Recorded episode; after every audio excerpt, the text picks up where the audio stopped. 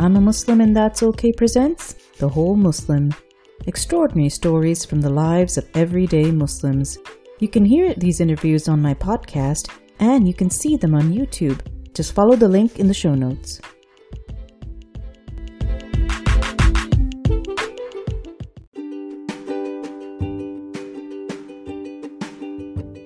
Everyone. May peace be on you all, and welcome to my special interview segment that I call The Whole Muslim. And um, this interview segment, I it's suddenly just popped into my head that a lot of times people don't see Muslims in an entire way and also don't realize how different we are. And that's why I was like, you know, I'm here let's see if I can change some perceptions.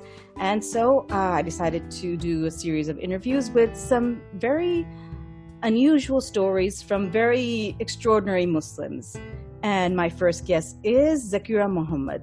She is a African American Muslim. She is a cancer survivor. She is a professional photographer and she's a published author and she's only 28 years old. How are you, Zakira? It's so wonderful to have you. Thank you so much for having me, Saida. so, before we start with anything else, I read your book. Uh, your book, Seeing Life Through a Different Lens. I hope I'm remembering it correctly. Yes, I'm just that's it. That's, that's it. it. And uh, your story is so extraordinary, Zakira. So, we're going to start at the beginning of your book and the beginning of your book is the beginning of your life and it's written so beautifully. And here's the thing that's the extraordinary thing about your book. It's not an autobiography per se. It's a biography slash autobiography because it has parts that are written by you and parts that are written are actually taken from your mother's blog about her experience with you when you were just a baby. And please tell my audience what is it that she discovered when you were only six months old?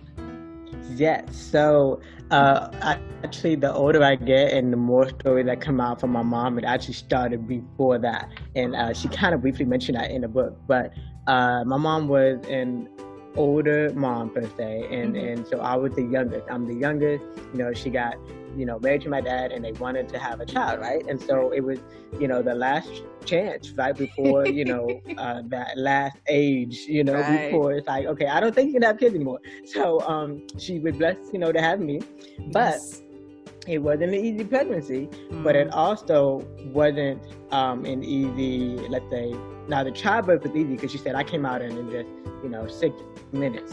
um, oh wow! But the first three months were kind of challenging. First of all, I was prematurely born. I was born almost six, uh, six weeks early. I was born on December 20, and I was supposed to be born on January 13. So first, I was a premature baby, oh, wow. and and then she observed some things going on with my eye, even as I was leaving the NICU, the uh, neonatal intensive unit. Right. And so at three months, actually, it's when she first spotted this white glow in my right eye. And at first, she didn't know what that was. She caught it, you know, in the sunlight. We were living in sunny South Florida. She caught it in the sunlight and was like, "What was that?" You know, kind of like if you hmm. see something really fast and you're like, not sure what that was. And then it happened again. Um, it happened again, and this time she was able to take a photograph of it. Right. And it showed up in the photograph, and she showed me that photograph um, because you also see in the book, for those who are listening, uh, I come in at one point when I'm young, wondering if I've always been this way, which yes. I talk more about that. So uh, she took a picture of it, and when the photo printed, because this was the day of the convenience store, you know, take a picture, get your get your photos a week later. So she um, sees the photo, and there's a white glow in my right eye, and one one eye has the red dot, and the right. other eye has the, the, the, white dot. So she had never seen that before. Mm-hmm. She asked coworkers. Um, she asked family. and Then she finally went to my pediatrician at that time, who said, Oh, it's nothing to worry about. You're just a new mom. Don't worry about it. But mom was not a new mom. She mm-hmm. had a mm-hmm. very strong intuition and she took her to another doctor. She had to wait three more months, hence six months old, uh, to get a referral. And that's mm-hmm. when they were told that this is actually the early stages of a rare childhood eye cancer called retinoblastoma. Mm-hmm. And if mm-hmm. she did not have surgery right away, she could die. So um, my right eye was surgically removed. Um, three more months passed by. I was nine months old when my right eye was surgically removed, and since then I've been seeing in one eye. Um, but now I, I define it as I have the photographer's eye because it's so ironic though that it was a photograph that my mother took of me and then she introduced me to a, a camera at age five and I just the camera's been my voice, my my my my best friend, you know, and I later made it a career. So I have the photographer's eye, and that that's just the start of my life. that's so amazing. And you have to tell me what is the survival rate of retinoblastoma? Because my so, husband's a doctor mm-hmm. and when i told him mm-hmm. he was he was in shock because what it, you tell me what is the survival rate right so now thanks to technology improving all the time mm-hmm. uh, now the survival rate is 95% but at the time that i was diagnosed in the 1990s mm-hmm. um, the survival rate was not past five years old oh, and definitely not in the 90s so for me to also, I've also mentioned in the book, I've also been blessed to meet others who have the same exact mm-hmm. cancer that I have, who are no longer living to this day.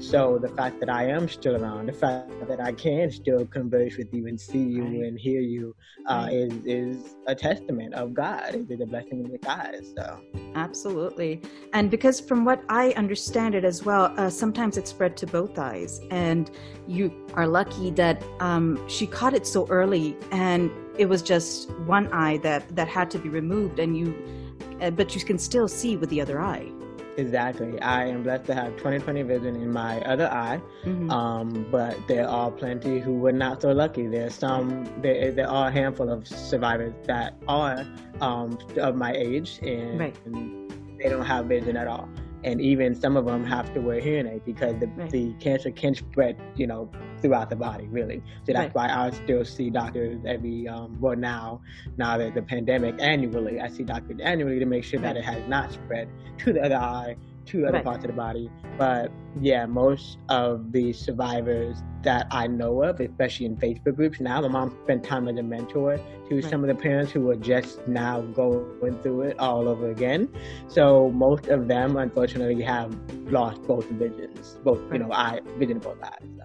And for you, because of your radiation, you also lost hearing in your right ear if i'm not mistaken both ears both, both ears. ears. okay yeah. so you you use he- hearing aids for both ears yes i use so. hearing aids for both ears um, right. but the blessing also is that without hearing aids i can still hear in a way right not um, comprehend fully, right. but I can still hear. But I'm also um, I was learning the skills of being a lip reader too. Right. So that's also how I interacted with friends and family. Right. Uh, if my hearing aids were out, so just lip reading lips, or right. people learn how to turn on and off lights if I was not paying attention. Right. Thank goodness for phones, so I can text message now. Right. So, yeah.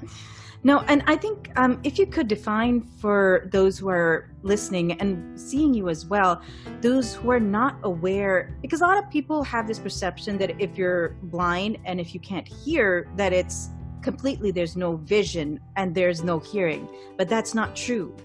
No, and I'm glad you asked this question. Let me find a way to give an analogy that makes sense. So, when you lose your vision, mm-hmm. think of it so, okay, losing your vision and losing your hearing are two different things. Even though the ear and the nose and the throat are all connected, they're two right. different things. So, think of it as when you lose your vision, you lose one hand, but when you lose your hearing, you lose one leg, right? So it, ah. it's it's like you know one can you can still operate. Like if you right, lose right. your vision, you can still hear. If you lose your hearing, you can still see. So it's just um, some people. Uh, there's different there are different definitions as well. They're deafblind, mm-hmm. right. hard of hearing, right. visually impaired. Now, for me, uh, throughout my life, and also, you know, for governmental and doctor purposes, I'm, I was more so hard of hearing and visually impaired. But oh, the older I got, the more I was okay with defining myself as deafblind because, yes, com- combining, I do have hearing loss, I do have vision loss. Right. So there's different terminologies as far as how to define it. But right. no, just think of it as one of your joints or your limbs is not working. Doesn't mean that right. everything else doesn't work. Right, right. I'm, I'm so glad that you explained it so thoroughly because I think a lot of people have you know, same movie stereotypes that you have when you think of somebody who is blind. Um, because there's a definition of blind and legally blind and a definition of being deaf and there's so many uh, levels of it so I think people need to be more aware of that and be able to learn more about these things. But um, and here comes the part about you um, define the camera as being your, I guess, mode of expression, your primary mode of ex- expression since you were five years old. Did you ever have the inkling that how can I do this, or it was just it just never occurred to you that no, that this could be a problem for you? Well, it's it never did occur to me that I could actually make it a career. It never okay. did. It, it, was just one of those things where, you know, when you're between the ages of 5 to 13, when you find mm-hmm. something that you really, really like, you stick right. with it, right? Right. But I also vividly remember um, in middle school, we actually, again, this is the blessing of technology. Mm-hmm. In one of our classes, we could actually take those personality quizzes to see what careers are really good for us. Right. And every uh, quiz I took, said you need to do something creative. And so right. it wasn't until I think high school or entering high school because I went to technical high school, so they right. kind of train you a little differently on what do you want to do when you leave here. Right. So that's when I realized, okay, there's journalism, there's mm-hmm. uh, photography, there's videography, right. there's cinematography. Right. That's when right. I started to learn, oh, I could actually do this for a living. So, no, a camera as a child was just, like you said, my, my means of expression. Because I technically, I have older siblings, but mm-hmm. because they're like twice my age, I didn't mm-hmm. grow up with them. So I needed a way to interact with people, converse. So it was just one of those things of I was blessed to find my purpose at such a young age. So. I, I think that's fantastic. And you have to define, because I do photography photography, so I know what you're talking about. But you have to define what is the photographer's eye because a lot of people don't think about it, but it's true. What you said was true. So um, maybe more people won't think about it now because the devices now, you, right? It, it's different. Matter, right? It's different. Yeah. Yes. so I say that because um, you know, once again, my first cameras were the ones where you had to take to the convenience store. Right, right, right. You look through one little viewfinder, one right. little view. You have one small shot to see if you took a good photo or not. Right. Um, and, and, and, and a little tooting of the horn. Every photo that I did take, most 99% of the time, the photos that I did take before uh, smartphone were like really good. Wow. So that's also another sign of how I knew that right. it could be something. So yeah, before your smartphone, before the cameras where they ha- you see everything in the back, mm-hmm. you really had to look through a small viewfinder and squint. That's Most right. people have to squint with right. and so right. me, I don't have to do that. Right, so. and that's that's so fantastic because. Uh, you know, a lot of people have the perception, oh, you have a disability. Now what? You know, that's it's sort of like the pity thing, and I, I hate that. But I'm going to ask you the question. You know, at one point, uh, if there was any point at all growing up, what was the hardest part of not being able to see with one eye and having hearing loss? I think the first um, example that comes to mind with that question is my hand-eye coordination when it came to sports, mm-hmm. right? So I think most people don't realize that too. That that kind right. of how you know that things are connected, all your joints are connected. So. I love sports. I love running. I love swimming. I love any sport that involves just moving my body. Right. But when it came to sports like basketball, mm. football, flag football, I had to be extra careful because if I did not, I, because I can't see over here, right, right. and also because I wear hearing aids, if I don't right, see or hear the ball coming my way, that's an injury right there. so that's the first example that um come, comes up with me. But I think um the other example is just because of also the lack of understanding, it, it, it, was I was prone to bullying in that way because people just did not understand. Like, how right. can you see me and not see me, and you look like you're four eyes, and and, you know all of those unfortunate things. But right. um, you know, it just those are the first two things that came to my mind. The right. the uh, limit kind of to what sports I could participate in, and right. then the limit to the um, understanding of other people, other people, how I even operate. Operate. Yeah. Right. Uh, but you have to tell me, and I read in uh, read in your book that you liked driving. You have to tell me. I, I mean, I just like uh, because you know, again, we're so limited in our perceptions. But you have to tell me how you because you do drive and you like to drive and you like your cars. You know, you like a fast car. So how did you like um, customize your car? Did you like I don't know uh, what's the term called? You know, like do something extra with it that helps you out in your driving? So, kind of, sort of, yes. But another blessing is that the the eye that I can see in is, is on the side that we drive right. on. On the right, in the right. US, you drive on the left side, left side, and I can see my left eye. So that kind of makes it easier. But also, yes, I have um, blind spot mirrors. Ah, I have blind spot mirrors on my car. Um, but also because when I was learning how to drive, I learned how to drive on what they call hoopties, right? So mm. before you had mirrors that you could adjust, you literally had to look behind you, right, and, right, know, right, yeah, and see where you're going. so um, I, I it, you know, technology is amazing in the sense of first I started out driving where you had to literally look where you're going, mm-hmm. and then my first car was uh, blind spot mirrors and automatic mirrors. Right. But then I've had I've been in rental cars where um, so everything automatic. Like it will beep if a right. car is next to you. It right, will right. adjust um, to your height. so, right, right. Yeah, no, yeah. Th- that's definitely a blessing. I mean, uh, even like under normal circumstances, because people are not really looking where they're going. so, but you know, I think it's it's incredible. And um, the other thing, I think, could you tell tell us about a little bit of your family background? Were your parents from the U.S. or were your is your extended family from the U.S.?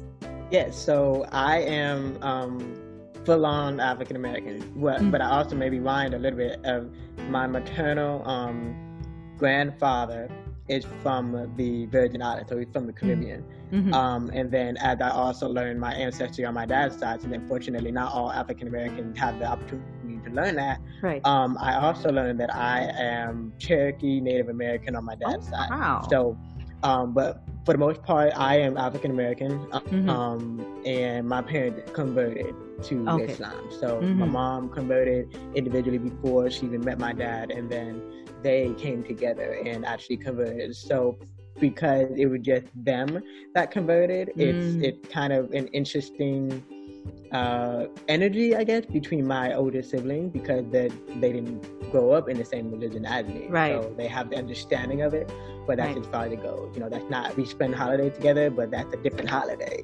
Right. Know? So right. Yeah. But that's that again everybody has such a different story. But tell me, and I was reading this in your book, it was not just your disability that used to often pop up for you. It was because you were African American. Could you, you know, define that first before I go into any other question? You know, how was it hard for you as an African American with a disability? What was what were the major, I guess, hurdles for you because of that?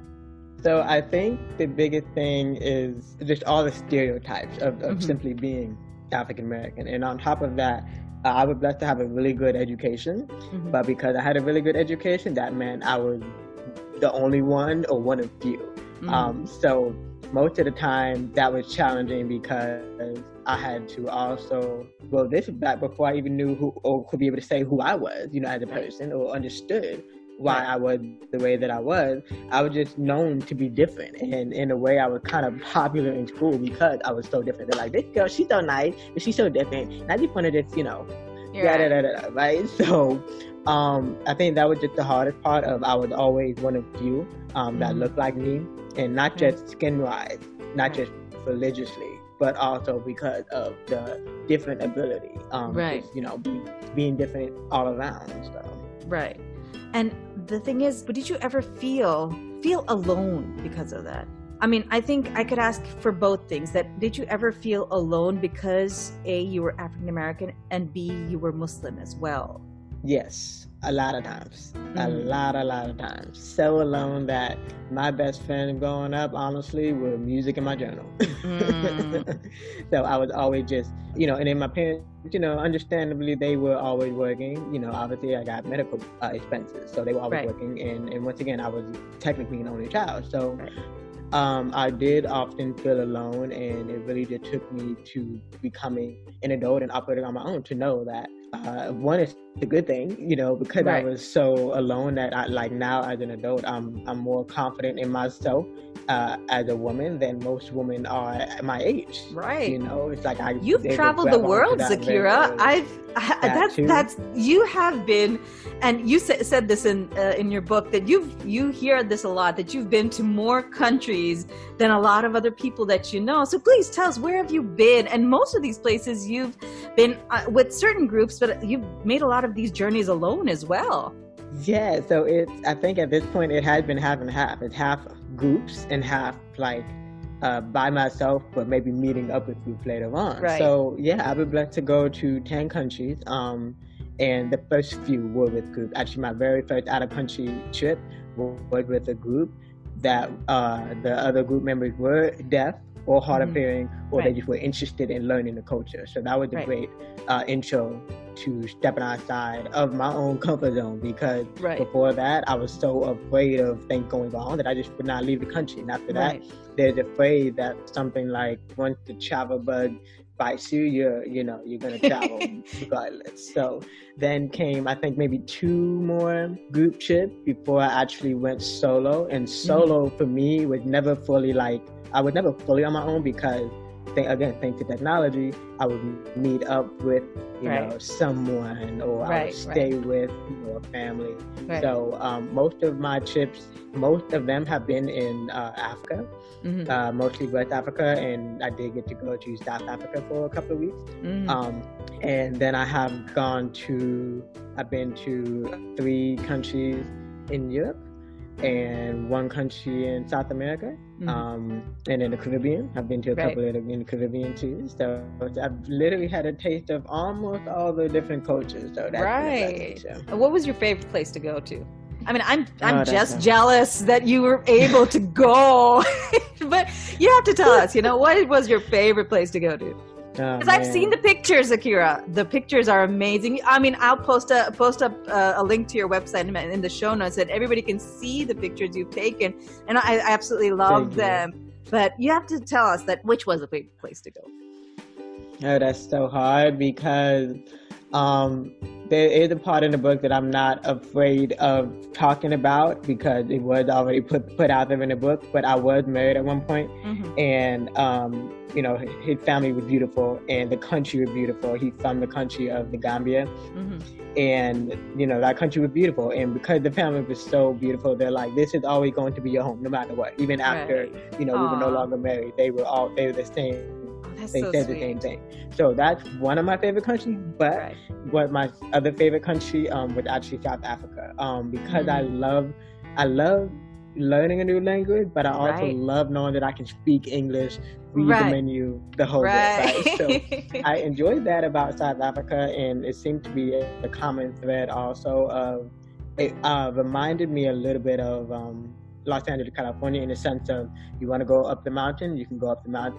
You want to come back down and get into the beach, go for it because wow. it's literally all in one. So it was beautiful. It was modern. It was uh, photogenic. It was. Mm-hmm full of other creatives as well. There are a lot of other African Americans, I would say, mm-hmm. who have left the U.S. and decided right. to be there. And it's one of those, well, I don't know about now in 2020, but before 2020, there are a lot of countries where you could just spend three months only on a visa. You don't need, I mean, not not with, you don't need a visa. You can spend three months wow. simply just being in a country. So, you know, countries like that are also fun to fully immerse, right. you know, in that culture. So I think that's why I like South Africa a lot.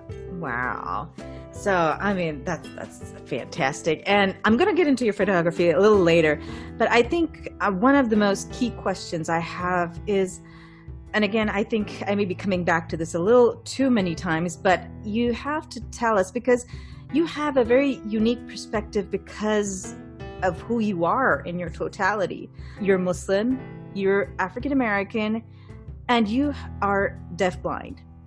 You have to tell me that being as being a Muslim, what were some of the fondest things for you, but what were the things that you felt like being a Muslim in your totality that sort of was not the most positive experience for you? Um, I guess I would say I'm glad we're having a conversation, right? Because it's all about um, educating. And right. I'll be honest, uh, fortunately and unfortunately, it was a lot of the Middle Eastern mm. that I had trouble with. Mm-hmm. Because um, maybe also just the lack of understanding that mm-hmm. the religion of Islam means peace mm-hmm. and it is a very international religion. Right. Just because um, there were people who choose to choose to convert to the religion versus growing up in a country that's full right. of it doesn't make us any less than. Right. And unfortunately, um, that was the energy I always got growing up. Mm-hmm. And so, I mean, yeah, that, that's the energy I always got growing up from all Middle Easterners. Um, right. That you know, just because they they had they had they didn't have to experience right. slavery or apartheid right. or right. things that we go through made made kind of made them act like that they were less than, uh, that we're less than. So I think that was the hardest part because I didn't grow up that way. You know, I grew up to know that uh, my mom, you know, again, being part Caribbean, right. she loves Bob Marley, and one of right. Bob Marley's most famous quotes is "Love is my religion." Right, mm. so I grew up um, operating under that. So right, right. I think that was challenging. That was challenging. That, it's like, hey, I I love you for the sake of God. Why right. you you know looking at me left? you know. Right. I I and I mean, I, I hate to even have to, but yeah, that's that is unfortunately how it is, Zakira. But you had also uh, mentioned something else in your book. You grew up in um, in a lot in all all different cities. You grew up in Tennessee. You grew up in Georgia. What was it like when you were around non-Muslims and you were Muslim and African American, and also that you, I mean, again, deafblind? Um, I feel like for me, the first real taste of independence or maybe culture shock honestly started on one of my trips. So uh, when I was in Ghana, that was mm-hmm. really my first time exploring um, my spirituality mm-hmm. because um, similar to the U.S., Ghana has parts that are predominantly um, Christian and parts that are predominantly Muslim. Mm-hmm. So I was blessed to go to both. And so whenever I went to the parts that were predominantly Muslim, it was a true test of how much to are you, you know? So um, uh, I think even when I was living on my own, because um, I also lived in, in Maryland, so. I literally have family up and down the East Coast. So when right. I moved to Maryland, I was actually close to my dad's side of family, which, you know, also was not uh, Muslim. So it was a true again a true testament of of how serious are you about your faith That's because right. um, that was really also my reminder of I'm a part of so many different cultures like I actually am African American so why can't right. I participate in African American cultural norms right and then but yeah okay I'm also Muslim so let me go ahead and participate in the Muslim festivities right. so I think it was just it was just you know uh, just a true testament of, of spirituality which really you know i have no regrets. It helped me to shape into the woman that i am today. Right and you're a fantastic woman zakira and, and i'm i'm going to go into your your professional career. And you don't have one career zakira and i'm just sitting through the book and i'm oh my god. You're into so many things. And i'm like i feel i feel a little embarrassed you know? I'm like i've done i haven't even done half the things you've done zakira. But i know it it brings me so much joy that you've you've done all of these things. It's not just photography. Photography is your main gig. That's how that's how it is how we define it. It's your main gig. But you've got a lot of gigs and you sort of fell into so many gigs. You you I mean, you're better at this. You'll have to tell us, you know, what is it that you do in photography and everything else that you do? Yes. So, like you said, I'm a photographer first. That's how people know me. Mm-hmm. That's how I discovered my purpose. That's what it's going to be. Um, but then, as I am, I mean, once I officially became a, a photographer and made my first sale, mm-hmm. I'm like, I'm an entrepreneur now. Like I have to have some kind of business hat on. I don't right. know anything about it, but I have to wear some kind of business right. hat. So that's when I taught myself um, Facebook pages was just coming out, so I literally had to teach myself. I was already on it, you know, having having conversations with my high school friends in the game because I moved around so much from my other high school, right? So right. I was already on Facebook just for fun. So then I had to teach myself how to use Facebook to promote my own business. Right. And so once I got that down pat, um, I've always been a fond believer in each one teach one. So then my first actual social media marketing client was actually a friend of mine who right. um, was a singer. And so I'm like, hey, you need to be using Facebook pages because you could get more listeners for your music. Right. And so she was like, I don't know nothing about that. I trust you to to create it for me, run it for me. So that's how I got into social media, just right. teaching others how to do social media.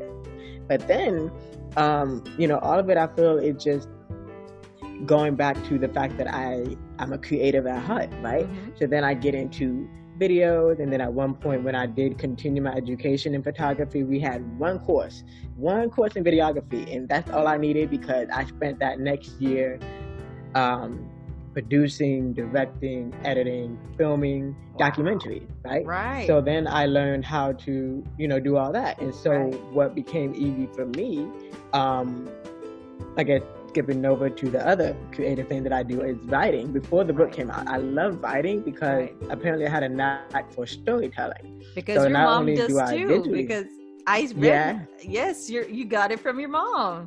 I did. I did. so yeah, she um I got it from her genetically, but then of right. course, you know, I also learned from her because she was so transparent. Right. But yeah, so by the time I actually start writing for myself, I write the stories of this is how my travel went today. That's actually right. how I started writing. And so then I started writing for, um, you know, other blogs, other articles. Right. And then uh, came the world of podcasting. So podcasting was literally just, it's the audio version of writing a blog and or, or the, the audio version of doing a video. Right. And so for me, that came with ease because I already had the skills of being a blogger, because I already had the skills of being a filmmaker. So it's just the only difference was it's just audio. Well, now we're going back to roots a little bit of including video, but for right. the most part, it was just audio. And so I was still able to maintain my love of people, mm-hmm. my love of creating. And um, just having a podcast of still just uh, right now my theme is interviewing other women of purpose mm-hmm. uh, who have stories of resilience, of overcoming adversity, that nitty gritty into how you got to where you are today. Right, right. So all of it, I think, really just intertwined because I've always been, uh, I, you know, because I I'm so used to quiet time, if that makes sense. I, I, my intuition is pretty strong, so I try to, you know, always stay on the path of what I am meant to um, meant to be doing, and it, right. it just always happen to be creative, creative, right. and inspiring people to step outside of their comfort zone. Yeah, it's not, and for you, it's not just one thing. That's that's the incredible part about it. It's not just photography, and it's not even just one kind of photography. Um, I remember that it's you did uh, photo- you do portrait photography, but you've also done um, photography at music festivals, and um, you know your travel photography, which, I, I've also seen. And uh, then you have your social social media managing and you also have your own marketing company and you know it's fantastic that you you reach out into so many avenues. It's it's absolutely so great that you can just just break all those I think all of us exist in a box. You know, that's the problem with all of us that we're all existing in a box and we're unable to sort of escape that box. But you're ex- escaping all the boxes. So I think that's so great, Zakira. And I'm filled with joy having you as my very first guest. And thank you so much for being here with me. And uh, uh, please do tell our listeners and our viewers about your uh, photography we- website, your podcast as well, and any other social media outlets that you have.